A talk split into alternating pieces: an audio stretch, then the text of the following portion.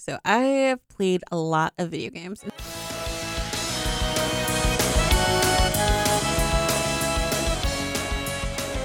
You're listening to XP Hunter. Hey, hunters, welcome back to XP Hunter. It is your favorite frenemy, Lee here. Um, back again just to talk to you guys for a little bit. Right now, uh, we're going to do an episode about what I'm playing right now. If you guys want to let me know what you're playing and why maybe I should play it, why it's great, why it sucks, maybe you are developing your own game and you want to tell me about it, I'm always down. You can send me a message at xphunterlee at gmail.com or you can send me a direct message on Instagram by searching xphunterlee. Now, let's get into it. So, of course, um, I think I brought this up last season, but I'm still playing Warframe. Yeah, it's ongoing. And if you don't know, Warframe is a free to play game. Uh, you can find it on the PlayStation Network. Uh, they also have a portal online because it's it pretty much started as a computer game, a PC game. And uh, I'm not sure if it's on the Xbox, but I'm sure you can check. But Warframe is basically like Destiny before Destiny. Um, it is very complex and it, you know it does not hold your hand, and I, I love it so much.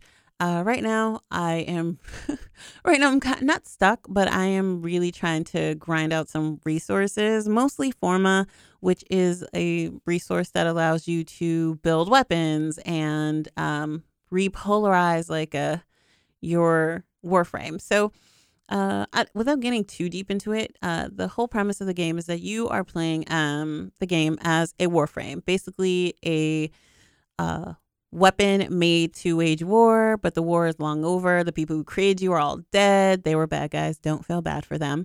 And now you're trying to basically defend yourself and what's left of Earth from these three, I don't want to say bad, but these three factions who are kind of against you, right?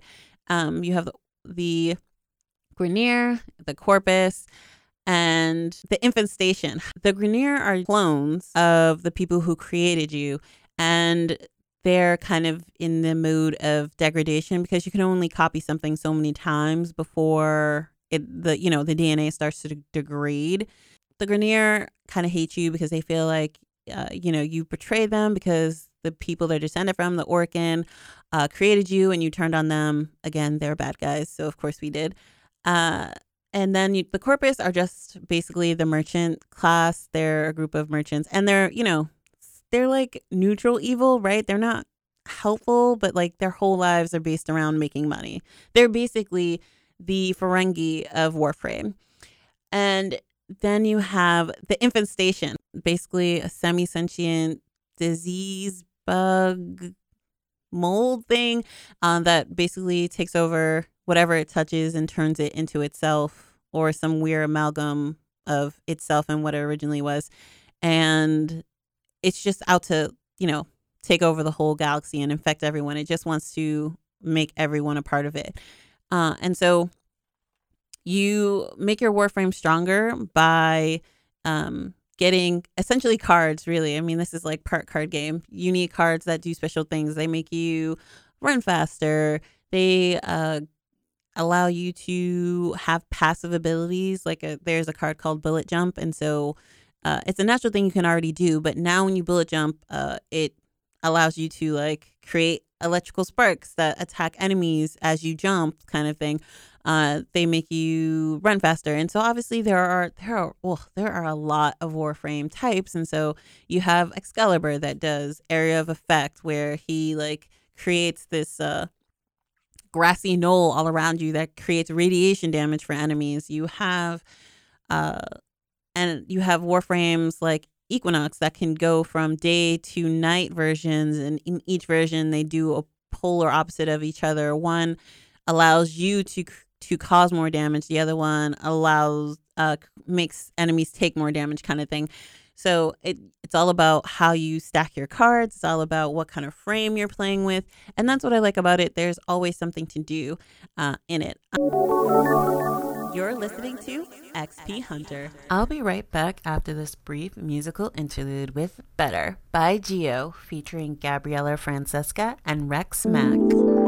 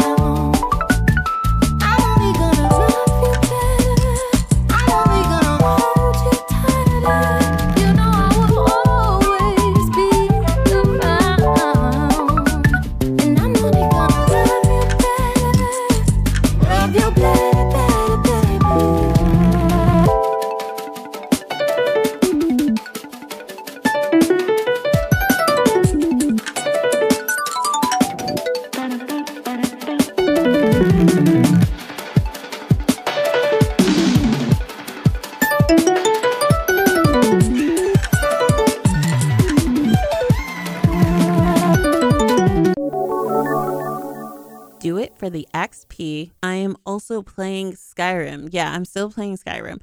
Uh, I have both the online version of Skyrim and I also have the single player RPG version. And so right now, um, I'm kind of taking a break from the online version. I'm playing the single player version, and it's actually a lot of fun. Mostly because like it's it is it's a classic RPG. Um, but the world is really, really, really, really big. And uh, one thing that I like about it is that in a lot of RPGs, whether it's because it, you know it takes time to to program large spaces and NPCs and all that stuff, I think I really like it because in a lot of RPGs, you have a very finite space. Like it makes you feel like you're in a larger area, but there are just large portions in other RPGs that you can't access. But in Skyrim basically like sky's the limit. Like uh, you know there are still invisible walls, but usually it's to keep you from cheating your way up the side of a mountain. You know to go the easy way or to avoid enemies. Not so much along the lines of uh you know keeping you from somewhere because they haven't programmed anything there, so it's actually non-existent.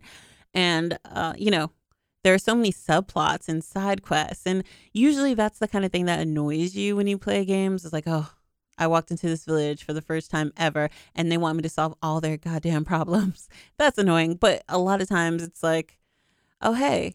or, you know, sometimes the only drawback of that is that a lot of times it's like, oh, can you come and fix this? Oh, we'll make you our leader. It's so ridiculous, but also interesting at the same time.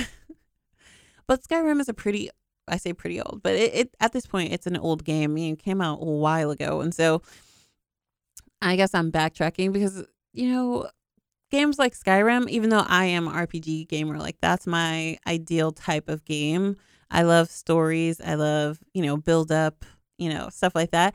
Um, but I guess it just kind of went over my head. Like Skyrim was just like maybe it was because the earlier versions just didn't appeal to me. So, you know, you have like Oblivion and Elder Scrolls and like you know, you I always saw the little mini commercials and I'm like, nah, that's not for me.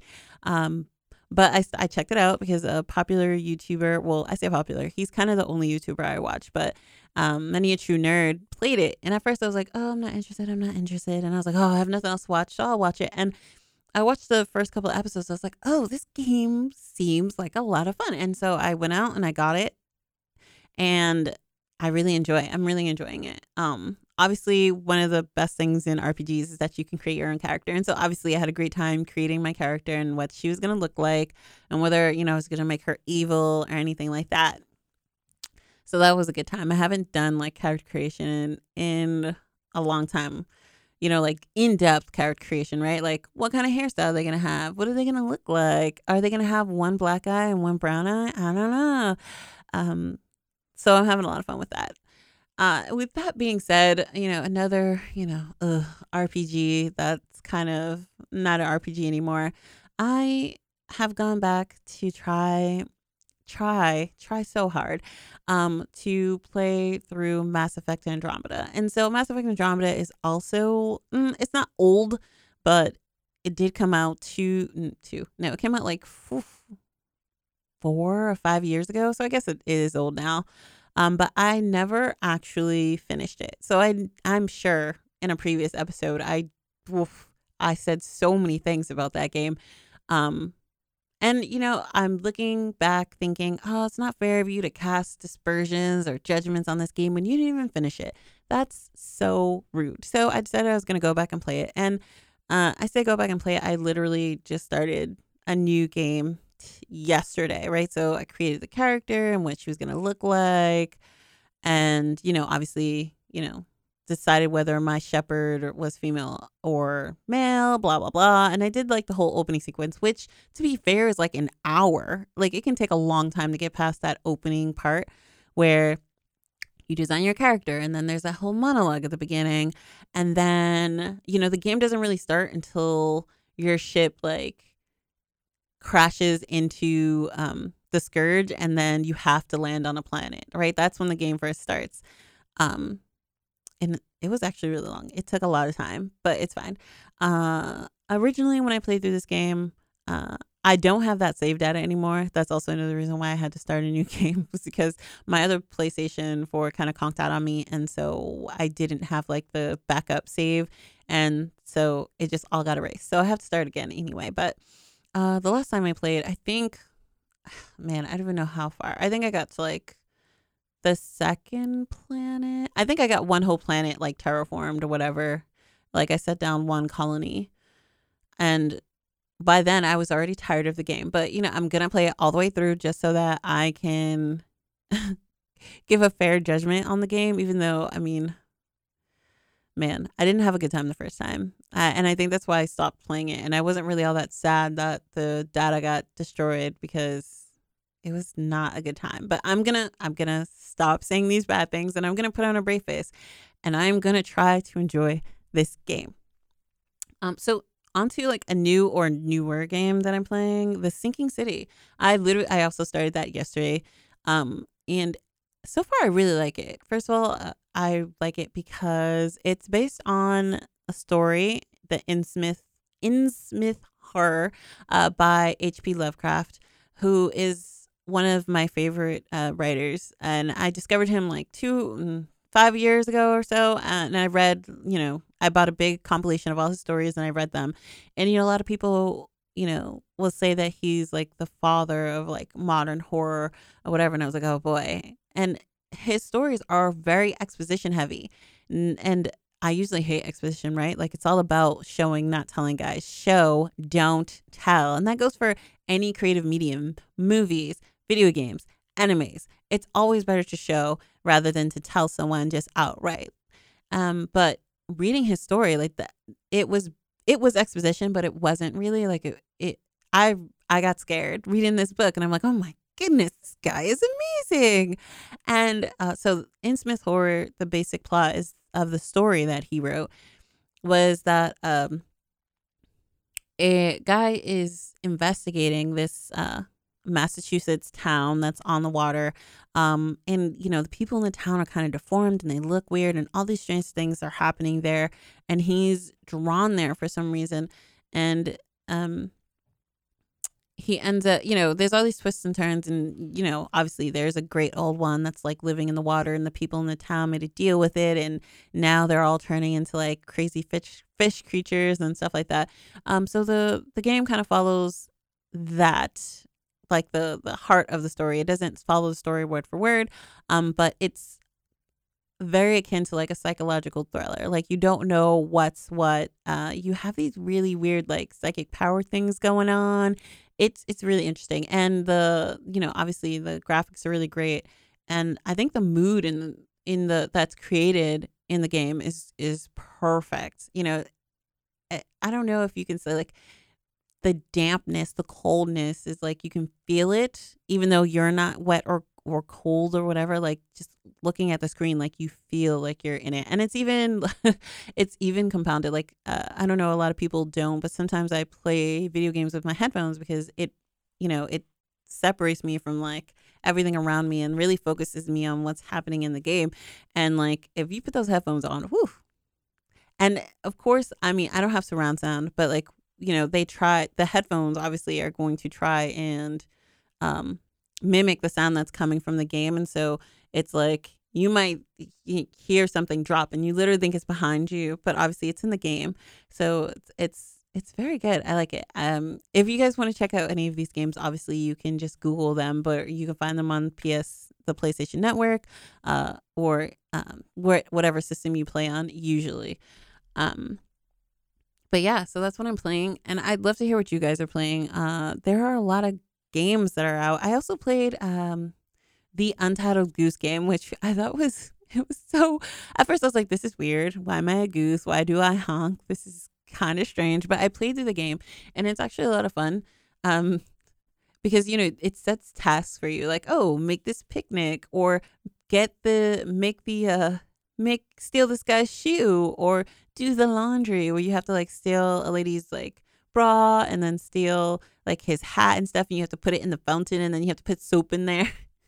and you know it's hard right because you're a goose and you have to like figure out a way to get get through locked fences or you know steal stuff and people are shooing you away and like actively putting up no goose signs because you're causing so much trouble um so it's it was one of those games that kind of just like not showed up but it was kind of like hmm why not i guess so and it was actually a lot of fun i had a good time um it's not a particularly long game, so I've already finished it, but it is it is entertaining.